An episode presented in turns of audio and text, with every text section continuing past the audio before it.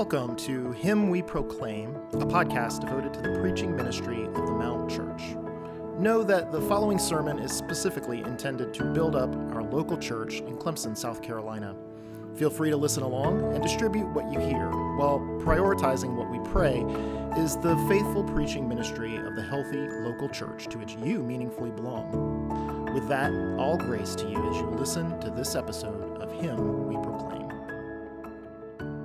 Invite you to turn into a Bible to Galatians chapter 3. Galatians 3. And we're going to pick up in verse 23, and we'll go through the end of the chapter this morning.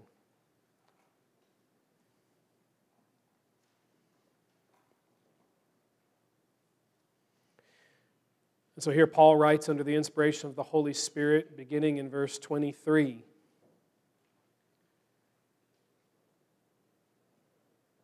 Now, before faith came, we were held captive under the law, imprisoned until the coming faith would be revealed. So then, the law was our guardian until Christ came in order that we might be justified by faith. But now that faith has come, we are no longer under a guardian. For in Christ Jesus, you are all sons of God through faith. For as many of you as were baptized into Christ have put on Christ. There is neither Jew nor Greek. There is neither slave nor free. There is no male and female, for you are all one in Christ Jesus. And if you are Christ's, then you are Abraham's offspring, heirs according to promise. Would you pray with me?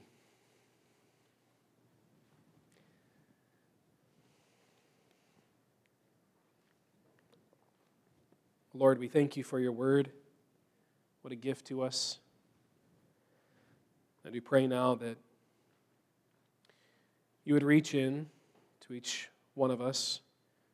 You would take hold of what the hands and the words of men cannot touch. You would grab a hold of that, and you yourself would shape and fashion, you would form, you would cause to come alive, perhaps, even this morning.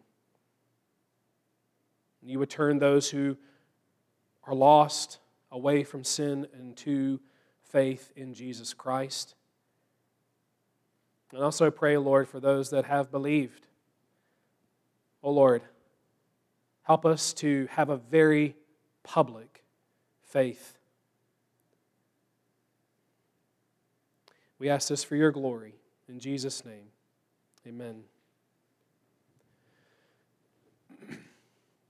So we heard this back at the beginning of Galatians chapter 3. I believe it was in verse 8. In you, Abraham, ultimately Christ, in you shall all the nations be blessed. You're under a curse. Christ is going to come into the world. He's going to live a sinless life. He's going to die on the cross. He's going to become a curse for you so that he can bring the blessing of God, the promises of God to you. In you, Christ, shall all the nations be blessed. That's the gospel in Genesis shorthand. God said it, Scripture says it, Moses wrote it, and Paul has needed to explain it. Talked to a brother recently who testified about a church in China as being next door to heaven. Note that I did not say a Chinese church, but a church in China. Where what was so heavenly about this church was its unity amid so much diversity. It was a church of nations situated geographically in China, a church of nations that was centered on Jesus Christ and Him crucified. I wonder what would prevent a church from at least having the heart and the will to imitate that? Well, there is the reality of the coffee bean. If you like coffee, coffee beans, they get their flavor from their native soils. Just plant them and they just suck it all in, right? That's where they get their flavor from. And just as it is with the coffee bean, so too also intentionally evangelical churches. And in many cases, as to that gospel centered diversity that we're talking about, that will be a somewhat limiting factor in the makeup of a local church. Not every church, we admit, is in Abu Dhabi. Not every church is in Boston. Not every church is in a more collegiate area like Greater Clemson. But then Paul discerns something else here. It's not a demographics issue, it's a spiritual issue. Why is Paul needing to write these things to these churches in Galatia? The answer is because of sin. because of sin in us, which has no problem misusing the Bible to create a religion of man centered merit over against Christ centered grace. So a church can drift away. They can slowly drift away from the sufficiency of Scripture. It's the beginning of Galatians 3. They can slowly drift away from the storyline of Scripture. That's the next little bit there in Galatians 3. And as they do that, they can slowly begin to desert the one and only gospel of the Lord Jesus Christ. They lose sight of the fact that the sufficiency of faith in Jesus, while reducing the way of salvation to one, one way, at the same time makes that salvation available to every person, no different and on the same basis as it was for you and for me in you shall all the nations be blessed. And as you do know the storyline of Scripture, do you know what happened just before God preached that gospel to Abraham in Genesis chapter 12? All those nations gathered together to steal away God's glory and God's heaven, if they could, by human sin and human ingenuity. Sound familiar? Galatians. And what was God's response to what happens at the Tower of Babel in Genesis 11? Genesis 12:3. That was his response. God preached the gospel into their error, same as Paul is now preaching the gospel into the error that is being taught in Galatia. Not by brick and mortar, not by your towers of merit, whatever they are, but by faith in my Christ and his cross, you, whoever you are, whatever you are, may be a part of my one eternal family.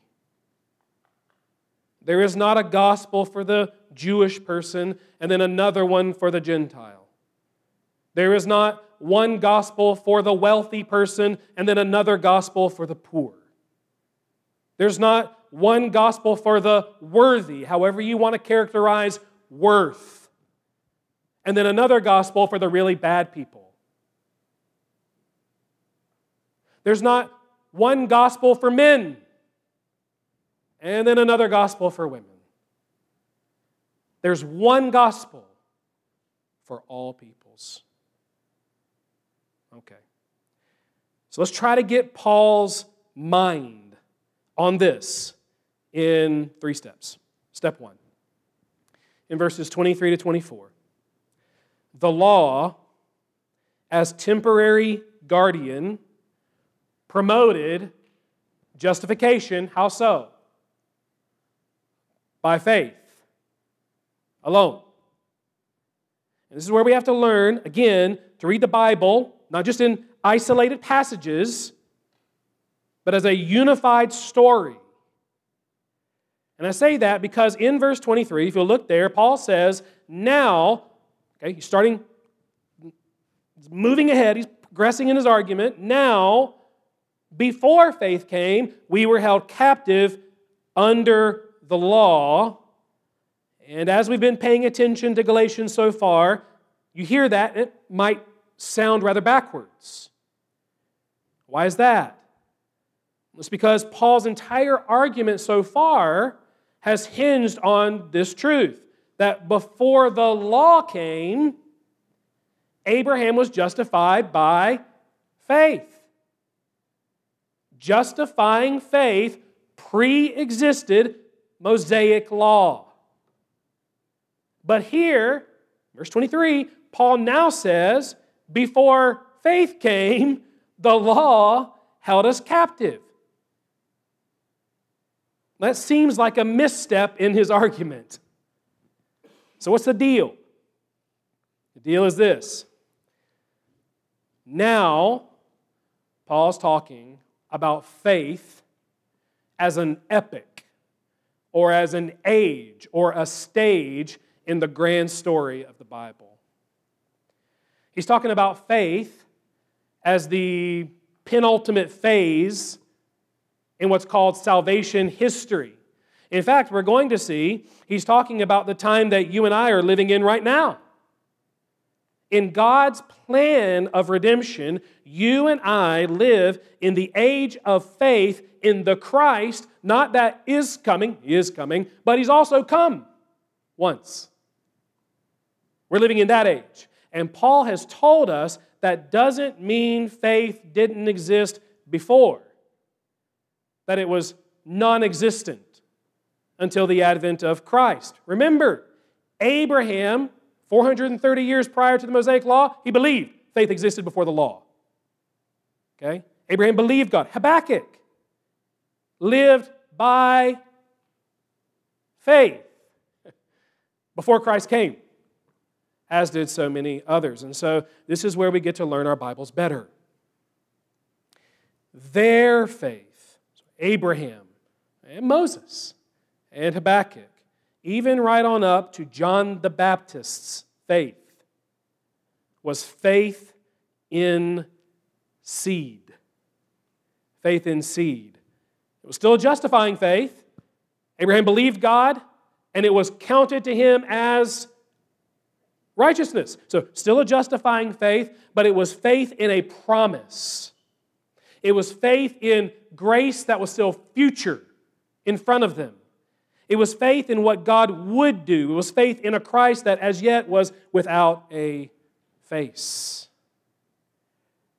And that's some of the significance for what it's worth in John the Baptist's famous point. Behold, the Lamb of God who takes away the sins of the world. What he's doing there is he is putting together the promise with a person. Here he is. And moving forward, then, faith in seed and the law with it gives way to faith in full flower. There he is. We see him. So it matured to faith in the crucified and risen Jesus of Nazareth. More than we know, you and I are blessed to live when and as we do. We exist in the matured age of personal faith in Jesus, the Son of God who loved us and gave himself for us. And as that's what Paul's talking about now, faith, he's able to speak of the law as being prior to faith prior to the onset, that is, of this age. And as he does, he focuses again on why then the law? Why then the law? What was its purpose? How did it function while faith in seed, Abraham believed God, was counted to him as righteousness, while faith in seed progressed through the storyline of the Bible to faith in full flower, faith in the Son of God, who loved us and gave himself for us. How did the law function? And the guiding answer comes at the end of verse 24. The law was not added to prod us into spiritual self confidence or reliance or righteousness. No one, Paul's already said in Galatians, no one is justified by the law. And he says we know this. As Christians, we know this. No one's justified by the law. The law was added not to justify sinners, but that again, into verse 24, we might be justified by faith. So God has always justified the ungodly by faith. Always. So the law then, what of it? Well, Paul calls it a guardian in verse 24. He calls it a guardian with an expiration date, by the way. And of course, there's all sorts of ways historically to understand exactly what's meant by that which is why it's always a wise practice to let the text speak for itself. And as we do that, the text tells us that the Mosaic Law covenant, as temporary guardian, taught sinners, young in the story of redemption, living in the age of promise and expectation, it taught sinners, you are behind bars. You're under an awful, inescapable power, at least in your own strength. You're enslaved to this dominating principle called sin. You're under it. You can't get out from under it. Neither you yourself nor I, the law, can give you life. can set you free indeed, or declare you to be righteous before God. So, the law's great purpose, by its rules, which we could not keep, by its so many sacrifices over and over and over again, which is preached to us this does not atone by its terrors, which we could never avoid as sinners under its microscope. Its great purpose was to make every soul desperate for the coming Christ. It was to throw us into a dungeon, if you will, of self despair so that we would come to our senses and we would see with our souls our only hope is in the Lord. Saddled with spiritual death and inability, why not try Genesis 15, verse 6? Why not, like Abraham, to be counted righteous why not just believe God? The law was added and acted as it did, he says, into verse 24, in order that we might be justified or declared righteous in God's sight by faith. If you've been with us here in Galatians at this point, I trust I don't have to tell you how contrary that is to what is being taught by the false teachers in these churches. But also, then, how contrary that is to how you and I are tempted to believe and live as Christians. even if it's not by the law, are we not often tempted to live by the principle of the law? Do you wake up and go, Praise God, the righteous shall live by faith? Or do you more or less live your life, the righteous shall live by doing? You, you live by doing. If you do that, I want you to hear that is a prison from which Jesus has set you free. It's odd, isn't it? That we would like the dungeon of giant despair. I mean, we say we don't, of course, but then we make our way back to it as if the dungeon is our home and not a dungeon, and as if we're slaves under the law instead of sons that Jesus has set free. I've seen it a lot and known it quite a bit in myself as well. We take our, our sins and our, our moral failures and we twist them together and put some sharp edges on them and we turn it into a cat of nine to just flay our backs wide open. Though God has forgiven our sins, we have a hard time forgiving ourselves or others. Our confessed hardness, oh Lord, you know from day to day, I'm so hard in my heart. We take that and we turn it into a hammer. Our doing or not doing, whatever the doing may be, we don't do it the way that it needs to be done, when it needs to be done, or we think that it needs to be done. That becomes the seminal and authoritative commentary on our spiritual condition. Our justification is waffling up and down because of how we live our lives.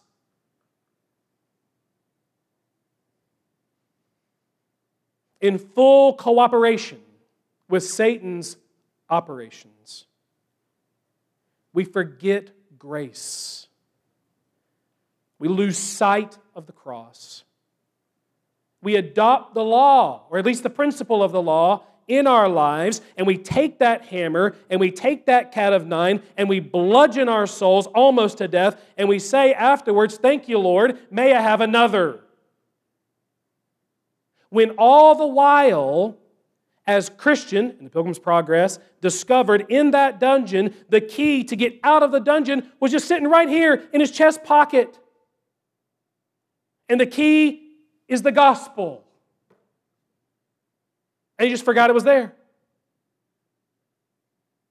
Have you forgotten it's there? Like him, church, Jesus has set you free. Our sins, they are many, but his mercy is more. Our guilt was very great.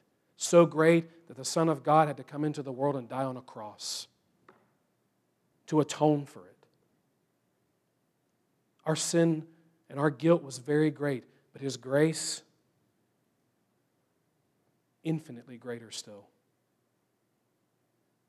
We do not live under the law anymore.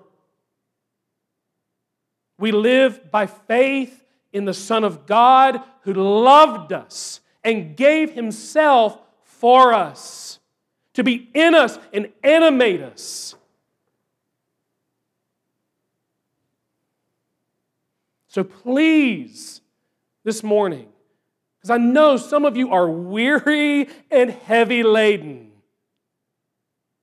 just hear Jesus again as he does every hour, calling you in to rest. I'm gentle. I'm gentle. The law is not. But I'm gentle and lowly in heart. Come to me, I will give you rest. Okay. you're justified by faith. The law, as temporary guardian, promotes justification by faith. That's step one. Step two, and shorter faith coming full in Jesus is sufficient. is sufficient for being a justified child of God. And this right here is really all Paul's labor in Galatians. This is what he wants you to lay to heart. One Sunday after the next, and everywhere in between. It's that against the perpetuity or the ongoing nature of the Mosaic Law covenant, faith has now come because Christ has now come. With the advent of Jesus, the age of faith has dawned. Or, to put it in educational terms, I was trying to explain this to one of my kids because we have our daddy days on Monday and Tuesday and Thursday and Friday, and I'm trying to explain to them Galatians 3 23 to 29 and salvation history and all these kinds of things. So I'm trying to explain this to one of my kids, and they're like, So, in salvation history, it's like you have first grade, and then you have second grade, and then you have third grade, and then you go all the way up, right? And I was like, Not really. It's more like you have elementary school, and then you have detention. And then you have graduation if that makes any sense at all. When God's Son came in the flesh, God's plan of salvation graduated out of its elementary school and out of its detention center, the law. And, in one sense, so did everybody. Now, that's not to say everybody is free from sin's power or the law's prison or death's sting. Not at all. I repeat, not at all. But it does mean if you would be free from those things, God has made the way absolutely clear now. Christ has come. Christ has lived. Christ has suffered. Christ has died. Christ has risen from the dead. Christ has ascended into heaven. Jesus is on his throne. He has now poured out his spirit. He's building his church. He's creating his family. Today, as Paul says, is the day of salvation. So if you would be justified, forgiven of your sins, and counted righteous, and then adopted into the family of God, a child of God, make no mistake about it, it will be, into verse 26, through faith. Head of verse 26, in Christ Jesus. So Paul's sword is very sharp here against any iteration of Judaizing, do this and live faith. Not only does it mistake the function of the law, but that kind of thinking misses the graduation ceremony. It misses this massive shift in the redemptive age. It misinterprets God's plan of redemption. It misses the significance of, guess what? It's almost Advent. It misses that. Though there was never a time that the law regenerated a soul or justified a soul, there was a time, there was a time when it identified God's people, Israel. There was a time when, whether they truly were or were not, the circumcised adherent of Moses was considered a son of God. But when Christ came, and the requirement of a circumcised heart came full, that time sensitive application of the law expired. So, now, to go back to it for your sonship, to go back to Moses for your being a daughter of God, is like Israel getting pulled out, getting redeemed out of Egypt, and then getting into the wilderness and be like, I don't like this very much. I want to go back to Egypt. Same thing.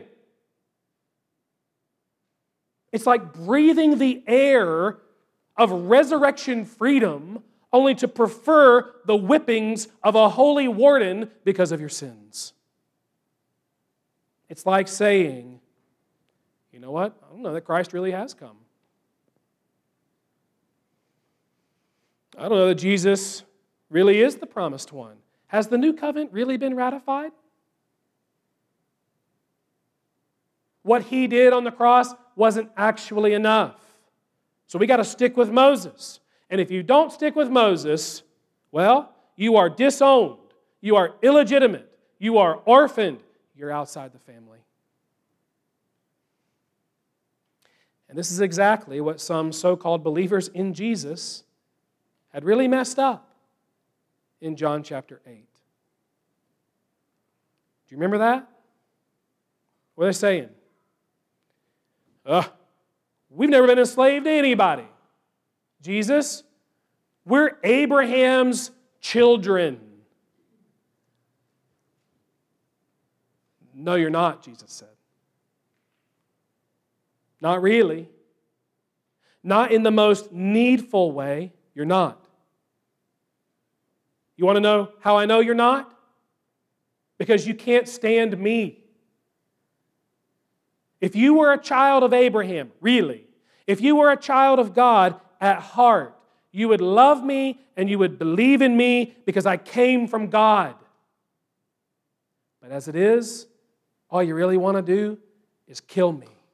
And they pick up stones to kill him. Not all Israel is Israel. What Jesus is exposing is that in the age of promise fulfilled, which his advent began, to be a child of God, you ready? To be a child of God, you only had to be born again. Good job, Lydia. Born again. The family crest and seal was reduced to its one eternal essential union. Union to the Son of God through faith.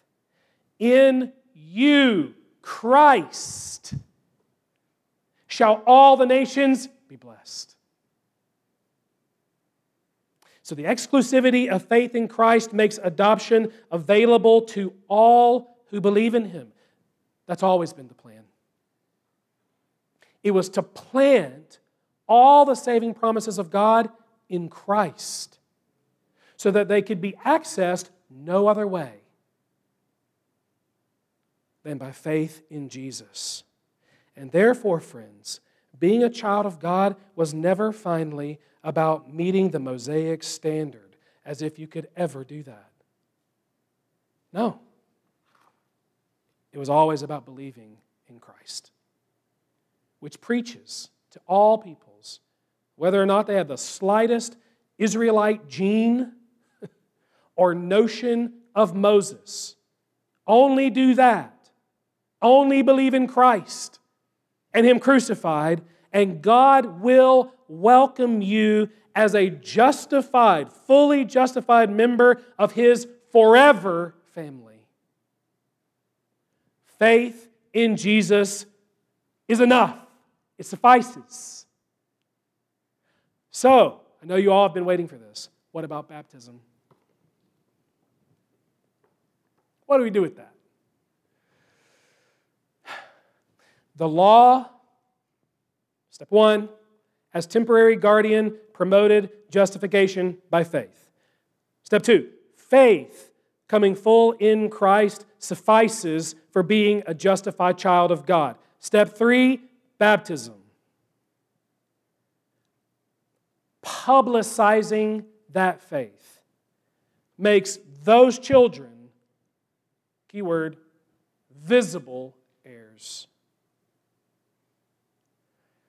And that's why, at least at this church, we argue for what we call believer's baptism as prerequisite to church membership and the family meal that we call the Lord's Supper.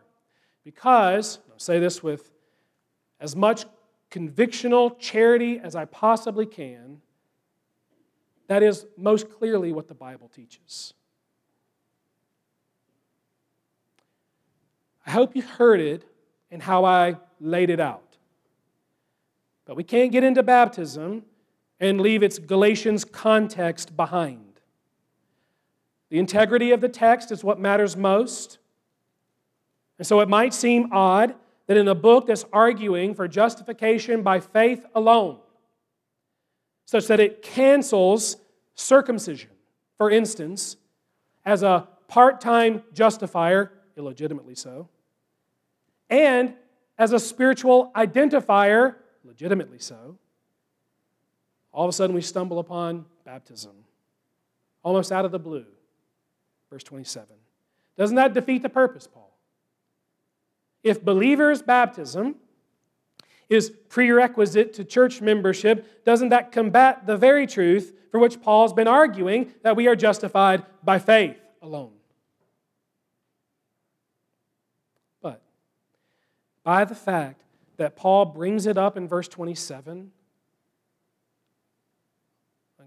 pay attention now. By the fact that he brings it up in verse 27, not to retire it with circumcision as now insignificant, but as integral to the Christian life, as integrating into the Christian family. You're all sons, you're all daughters by faith. Integrating into the Christian family, the textual answer must be no. Between the sufficiency of faith and the significance of baptism, Paul finds no inconsistency or contradiction at all. Now, can we elevate something like baptism to a significance that it doesn't have? Absolutely. And when we do that, we have trod into the territory of the Galatian heresy. So we need to be very careful and we need to be very clear. And we just start here. Is Paul even talking about water baptism in verse 27? Shouldn't we understand him to be emphasizing here spirit baptism? Baptism into Christ, union with Christ, new birth, spiritual resurrection. And I am thrilled to say, absolutely. There's no reading our passage without seeing the effect of saving grace in the soul everywhere. It's about the age of salvation that's marked by union with Jesus through faith. The whole passage is about you in Christ, which only lends support to baptism as believers' baptism. And so, as a Baptist, I'm kind of thrilled to say, yeah, it's about spirit baptism. But here's the thing in Paul's writings, and indeed the rest of the New Testament, the ideas of spirit baptism and water baptism, though very distinct, are assumed also to be indivisible. By the word baptism, or baptized, or baptizing, almost universally, both of those things are understood. The sign, baptism, and the thing signified, new birth, new heart, they go together. They are not the same, but the New Testament so links them that to speak of that inner reality is to assume the outer sign. Okay? So, Something else that needs clearing. Christianity today has become so individualistic and singly existential that an ordinance of Christ, like baptism, for his gathered church has almost lost its biblical significance entirely. So, as in my case, I was converted when I was 18, and then I was baptized six years later. Six years later. And all the while, we're thinking, because we've been told, my personal verbal profession of faith is enough, is sufficient. And you know what? That's true.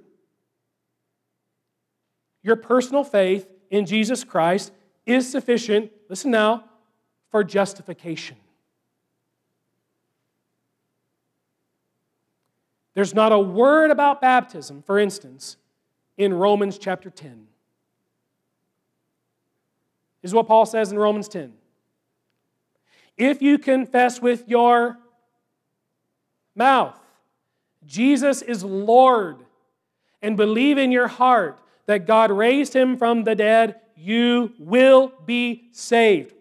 Because with the heart one believes and is justified. Right. And with the mouth, then, one confesses and is saved. So we can say and rejoice the believing thief on the cross who was never baptized is in heaven. So there you go. Not a word about it. But maybe because Paul's already written about it in Romans chapter 6. It's just that whereas in Romans 10, Paul's talking about justification. In Romans 6, he's talking about identification of the justified, identification of believers in Jesus. He's talking about their visibility. So, while that verbal expression or profession of faith in Jesus is absolutely 100% Galatians, sufficient to save you by itself, it also falls short of what the New Testament says is sufficient to identify you as one of the saved. The law covenant of Moses had identifiers like circumcision. And the new covenant has identifiers also. So we need to get away quickly from this notion that because a thing isn't first order, because a thing isn't justifying, it's nothing at all to be too serious about. Paul disagrees in verse 27. So listen to verse 27 very carefully. He's continuing on the sufficiency of faith in Christ for creating this family of God. And as he does that, he says, For as many of you, as many of you as were baptized into Christ have put on Christ. Did you hear that? How do we, the church and the world, know that you, whether you're a non Israelite or an Israelite who loves Jesus, how do we know that you are a true son or daughter of God? Well, I made a profession of faith. That's not what the New Testament teaches.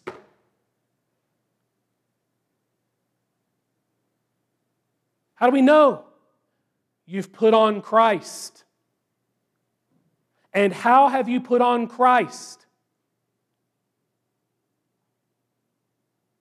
By being baptized into Christ. So, speaking of clear, Paul can't be clearer. It's only as many of you as were baptized into Christ who have put on Christ, put on Christ, who have gone public who've become visible followers of Jesus.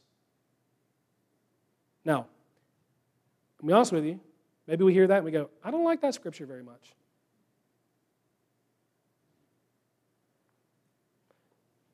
But what Paul's getting at is it really matters that your faith in Christ goes public.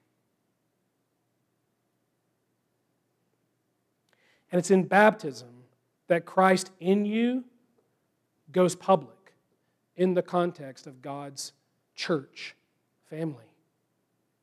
And Jesus cares about that.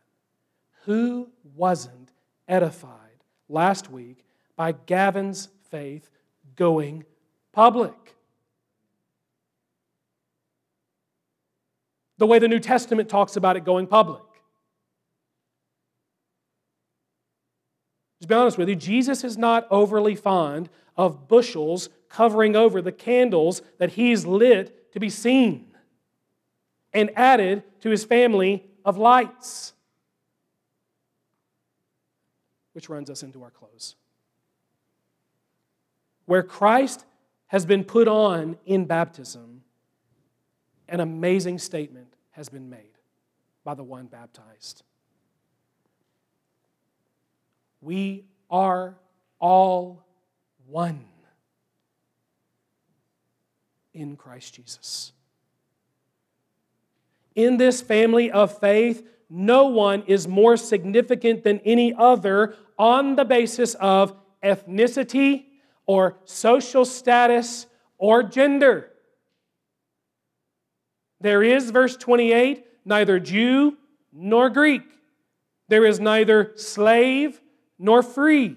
There is neither male or female. Now, we have to be careful there, don't we? We have to be so careful there. Because, as is plainly clear from Paul's, you know, he wrote other things than Galatians. So we have to understand what else he wrote. So it's being put in not just a Galatians context, but a Pauline canon context. You do that, you're going to find that he's not meaning here to level real aspects of human identity, some better, some not as great. So context is always king. And contextually, he means, oh, I hope you're so ready for this. He means that walking among you, Christ's churches, should be like walking in another, a new world. A world where Nicodemus, the teacher of Israel, and the woman of Samaria stand side by side and sing with all their heart to the Lamb who was slain for both of them. New world.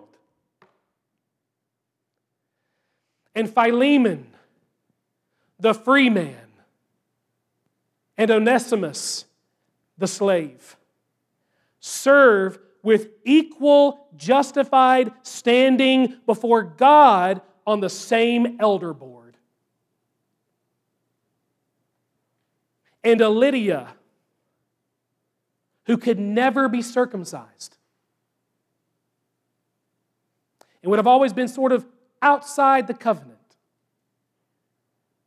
and was like to be thought of inferior worth than a Luke could be equally valued in Jesus Christ, not just for the worth she always had, but for the status they now shared through faith in Jesus. And so the church should be a family where, above all, we all show Jesus. Dominant identity. And it's as we realize our inheritance our inheritance, like eternal inheritance, is owing to nothing about you and me man, woman, Jew, Greek, slave, free, whatever it is. That inheritance is owing to nothing about me, but only to Christ and Him crucified for me. That we find a bond of equivalence that makes grace visible. It makes the gospel visible. It makes Christ Himself visible. You want to know what a church is supposed to be? It's supposed to be a display of the gospel of grace in human community.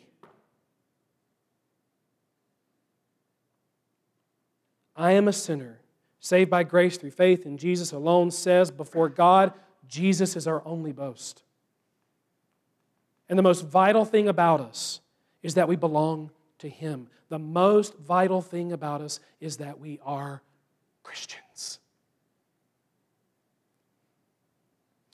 It's as J.I. Packer used to do. People would ask him, J.I., tell us about yourself. And uh, he would say, Well, most essentially, I must say, I imagine that I am a sinner saved by grace. and so on. Oh, dear ones. To be an heir of God. None of the identities that dictate so much value in the world hold any value before God. What does is this, which baptism makes public. Are you Christ's? Are you Christ's? If you are Christ's, verse 29, then you are Abraham's offspring. Then you are heirs according to promise. And so you can sleep this afternoon in heavenly peace. Let me remind you what all that means.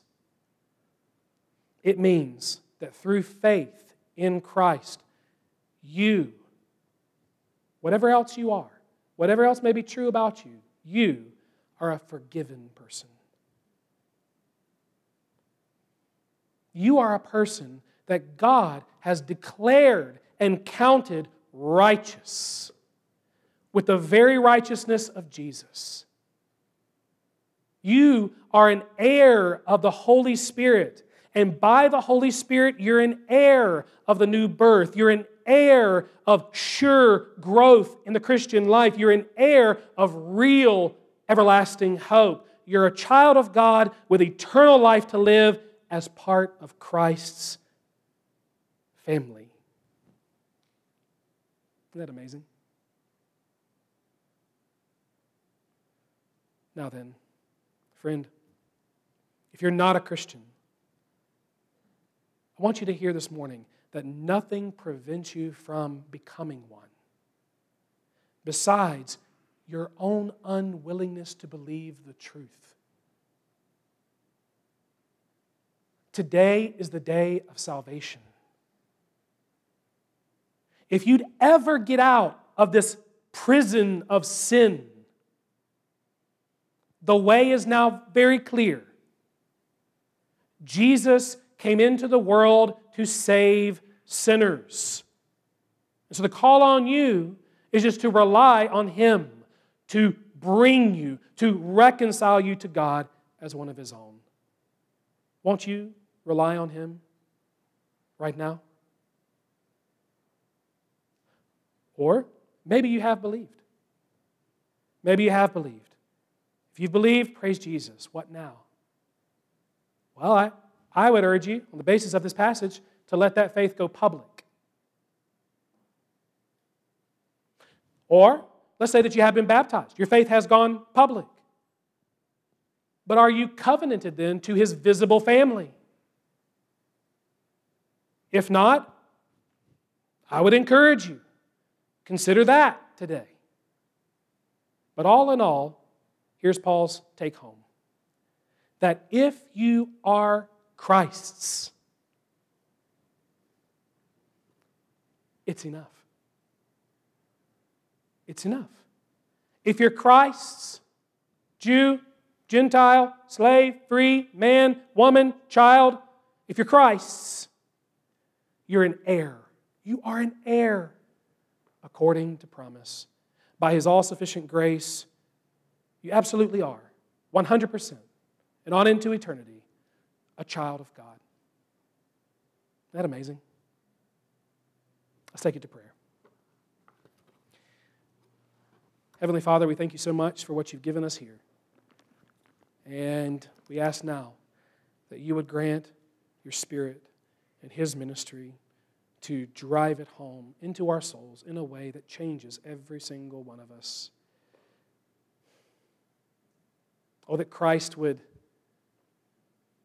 find his own this morning and take over and animate the very center of a soul. And for those who have believed, oh Lord, please help us to see just how much we need to move from all the things that we might be placing our hope and our identity in, just be moved squarely, centrally on the Lord Jesus Christ. We ask it for His glory. Amen.